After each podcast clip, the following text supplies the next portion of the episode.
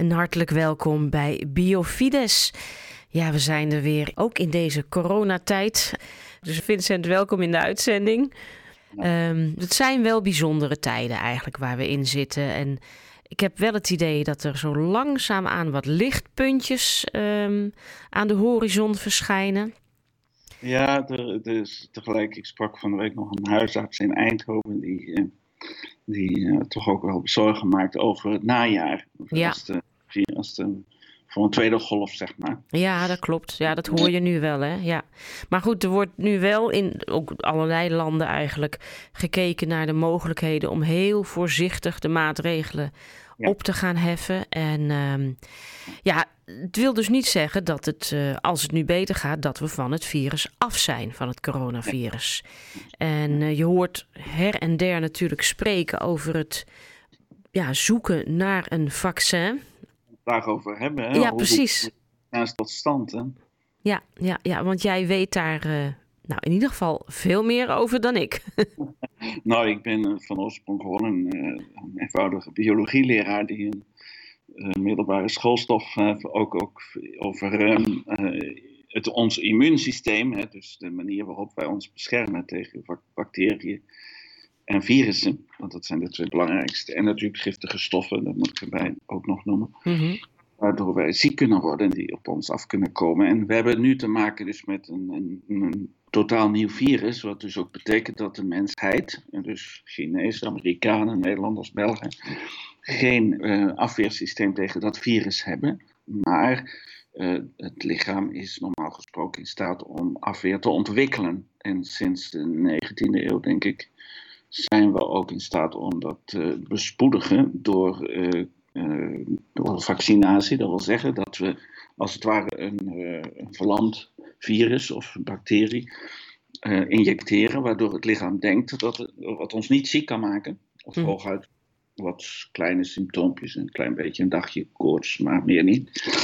Uh, en dat virus, uh, of die bacterie, of dat verlamde element van het zijn virus of bacterie, uh, triggert, om het in goed Nederlands te zeggen, dan een, een afweerreactie. En die ook in het lichaam zogenaamde geheugenstellen doet ontstaan, zodat als ik straks een keer echt door dat virus word geïnfecteerd, mijn lichaam veel sneller dan normaal in staat is om antistoffen en uh, afweer te genereren. Mm -hmm. En dat gaat dus, dat is dus de techniek van de vaccinatie. We weten dat allemaal, we hebben allerlei prikken gehad. Ja, ja, ja. En die ons ervoor behoeden om voor elk, door elk virusje doodziek te worden. Oh, hè? En, uh, dus we lopen dankzij die vaccinaties met een hoop afweer rond, die ons uh, uit, het, uh, uit ons bed houdt en in staat stelt om al die aanvallen die we permanent zijn uh, te, te, weerstaan. Maar ja. als je dus een totaal nieuw virus hebt, dan moet, dat, moet de mensheid, niet minder dan dat, nu, ik heb nu zelfs begrepen dat in Brabant dat het overgeslagen is op nepsen, ja. geloof ik. Ik heb zoiets gelezen. Uh, dus het is niet helemaal zo zeker dat een virus zich houdt aan, de, aan één soort, hè, in ons geval de mens, uh, maar ook overspringt. Of van, zoals bijvoorbeeld het AIDS-virus gebeurd is, van hogere apen overgesprongen is op de mens. Mm -hmm. Of zo. Nu beweren in China dat het van vleermuizen overgesprongen zou zijn op de mens, maar er, is dus, er zijn nogal wat vragen over, over hoe eerlijk de Chinese informatie is. Maar daar gaan we het nou niet over hebben. Als je een vaccin gaat ontwikkelen, dan sinds de jaren 60 heeft men ervoor uh, gekozen om voor de, vanwege waarschijnlijk voordelen in de, in de ontwikkeling van, van die vaccins, om daar ook uh, weefsel of cellen van uh, twee, in totaal twee geaborteerde kinderen voor te gebruiken. Dus dat betekent dat je cellen uit geaborteerde weefsel van ja. geaborteerde kinderen, een jongen en een meisje in begin jaren 60, uh, die worden dan uh, gebruikt, die worden doorgekweekt in het laboratorium. Dus die worden in een kunstmatige situatie in leven gehouden en gaan zich, kunnen zich delen. En dan krijg je dus zogenaamde cellijnen. Dus afstammelingen van die cellen, van die geaborteerde en waar met, met dat celmateriaal, dat we dus uh, maar eindeloos door mee kunnen gaan tot in tijd. Waarom, Vincent, waarom is er gekozen voor cellen van geaborteerde kinderen? Ja, ik vind het al verschrikkelijk eigenlijk om uit te spreken, maar ja, dus dat, ik moet ik eerlijk zeggen dat ik niet exact weet wat de, wat de voordelen zijn als het gaat over het kweken van, van die cellen en het uh, kunnen doen, het kunnen ontwikkelen van vaccins. Dat is voor mij een te gespecialiseerde kennis om daar antwoord op te kunnen geven. Je kunt, uh, ik maak wel even vergelijking met de embryonaal weefsel. Uh, dat ook voor andere experimenten stamcelonderzoek en zo is gebruikt en waarvan later eh, mee geëxperimenteerd is en men daar vol belofte over was. Maar mijn huidige stand van de wetenschap zegt dat als het gaat over stamcellen, dus dat is weer een, ander, een beetje een ander terrein dan vaccinatie. Uh, stamcellen, daar kun je bijvoorbeeld hartweefsel mee kweken, dat, van een hart dat, uh, uh, waarvan een weefsel schade is of zo. Mm Infarct of andere organen en weefsels in het lichaam waar je, waar je een probleem hebt. Nu, die, nu schijnt het zo te zijn, voor zover ik begrepen heb, dat uh, uh, stamcellen die niet van geaborteerde embryo's komen, toch geschikter blijken voor dat onderzoek. Dus men doet dat geloof ik nauwelijks meer, stamcelonderzoek. Maar nu gaat het niet over stamcelonderzoek, maar over vaccinatie. Mm -hmm. zal dus een, een reden, een voordeel, een, een biologisch voordeel misschien geweest zijn, om embryonale cellenlijnen daarvoor, of cellenlijnen te gebruiken die komen van weefsel van geaborteerde vruchten. Mhm. Dat, uh, daar zullen ze zeker een reden voor gehad hebben, maar ik weet ook uit de literatuur dat er alternatieve mogelijkheden zijn. Nu, dat betekent dus dat als je je kind of wie dan ook of jezelf laat vaccineren, dat je natuurlijk, zeker als gelovige, maar ik denk gewoon als mens, je kunt afvragen of, het, of jij het moreel vindt om jou, jezelf of je kinderen te laten vaccineren met een vaccin dat ontwikkeld is op die manier, dus met celweefsel. Ja. Cel, dat uh, uiteindelijk voortkomt uit uh, geaborteerde uh, foetussen, menselijke embryo's. En dat, dat, ja, ik denk dat je niet eens katholiek moet zijn om te begrijpen dat dat toch zeer aanvechtbaar is. Dat daar... Want is dat, ja, is het eigenlijk gewoon um, altijd zo dat ze dat met de cellen van geaborteerde embryo's doen? Of is dat één van de mogelijkheden? Eén van de mogelijkheden, ja. Maar het schijnt, het, ik weet niet op welke schaal het gebeurt. Daar zou ik meer onderzoek voor moeten doen, maar het gebeurt. Ja. En dat betekent dat je dus in feite als uh, uh, dat goed, dat op een zeker moment, en dat is in 2005 geweest, ik weet niet precies waarom pas in dat jaar, maar in ieder geval dat het Vaticaan een uitspraak heeft gedaan over de morele, uh, de morele uh, afweging die daar te maken valt. En die houdt zoveel in als dat het immoreel is om vaccinatieprogramma's te ontwikkelen met gebruikmaking van, cel, van weefsel of cellen die afkomstig zijn uit geaborteerde kinderen. Dat je dat niet zou moeten doen en dus dat de wetenschap medische wetenschap opgeroepen wordt om dat niet te doen.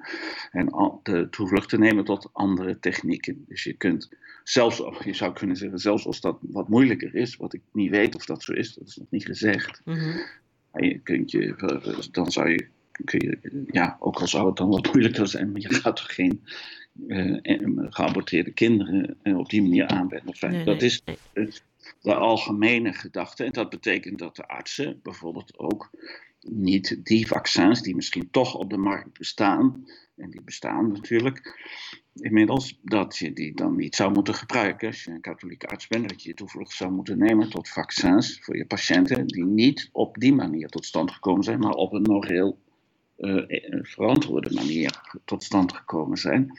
En als patiënt ja, dat je eigenlijk wel een verantwoordelijkheid hebt van als je laat vaccineren, van uh, ja, toch eens vragen aan je huisarts. Weet u hoe dat, dit vaccin tot stand gekomen is? Ja, want weten ze dat altijd, uh, huisartsen en dan ook zeg maar de patiënt? Kun je dat altijd te weten komen?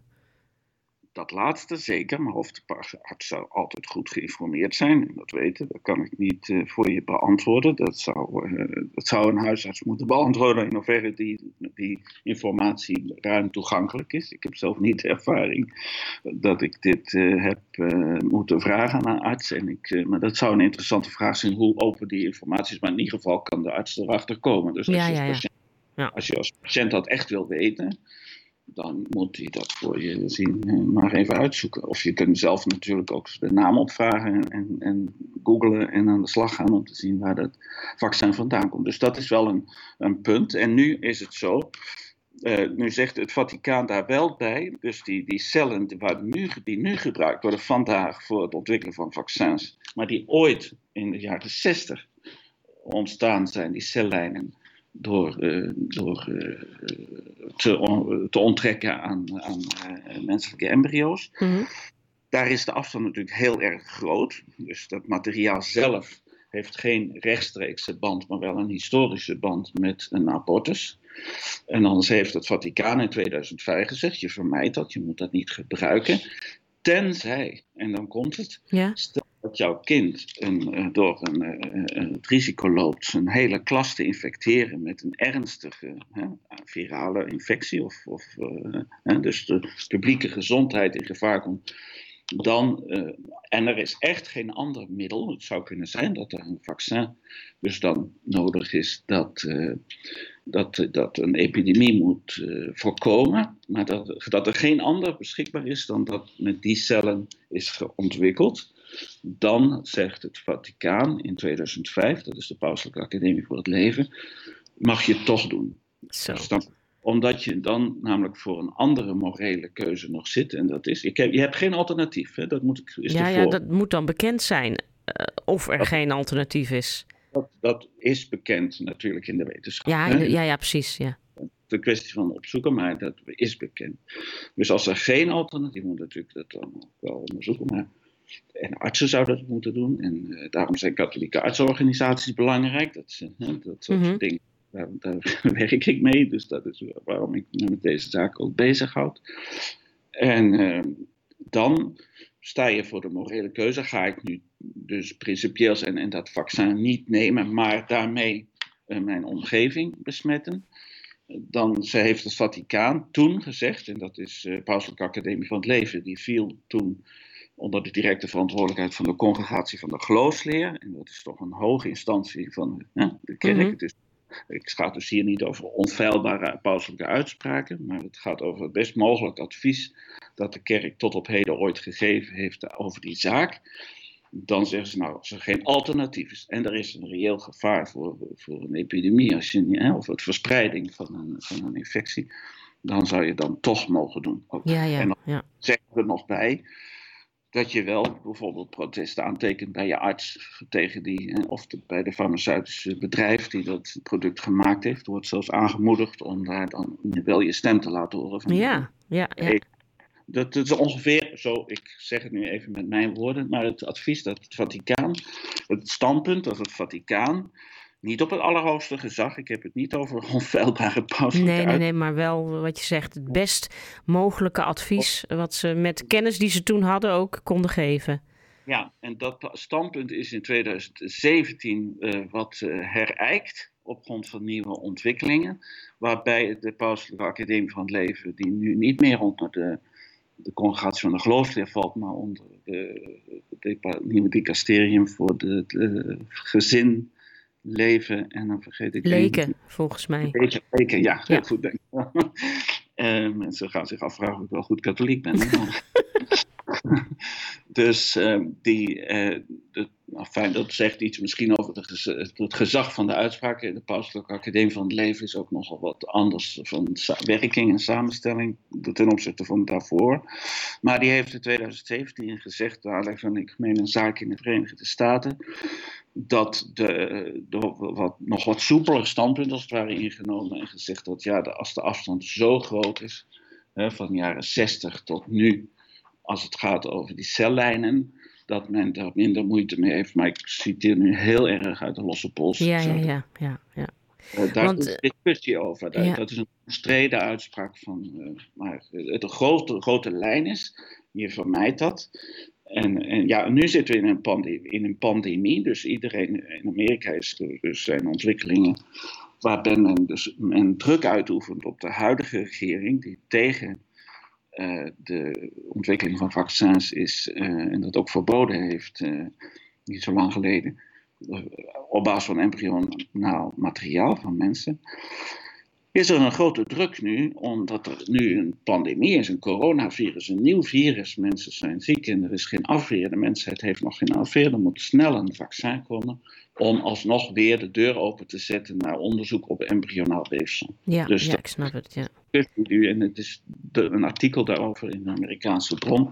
Culture, Culture of Life heet die uh, organisatie. Dan iedereen googlen en dan zie je meteen dat artikel opspringen. Culture of Life Foundation.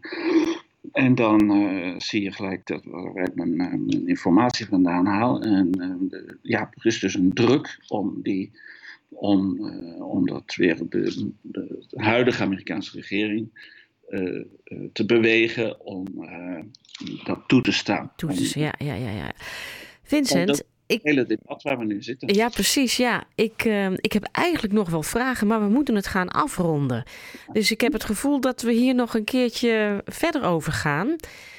Ja. Of dat de volgende keer is, weet ik niet. Maar wellicht in de komende maanden dat we daar toch nog een keer op terugkomen. En uh, ja, ik, ik dank je voor je heldere uitleg. Want het, is, het heeft mij wel weer, um, nou ja, het maakt toch wel weer een heleboel duidelijk. En ja. uh, laten, we, ja, laten we het ook, ook meegeven eigenlijk hè, aan de mensen. Dat we er ook toch uh, voor open blijven staan. Uh, om, om hier de waarheid in te zoeken en de helderheid te houden, te behouden. Ja, ja. en dat hopen en bidden dat mensen ook tot andere beslissingen komen. Precies. En dat niet die immorele weg inslaan. Ja, ja, ja. Ik dank jou voor deze Biofides. En uh, we gaan gauw afsluiten. Dan gaan we door. Dank voor het luisteren en tot de volgende keer. Dag.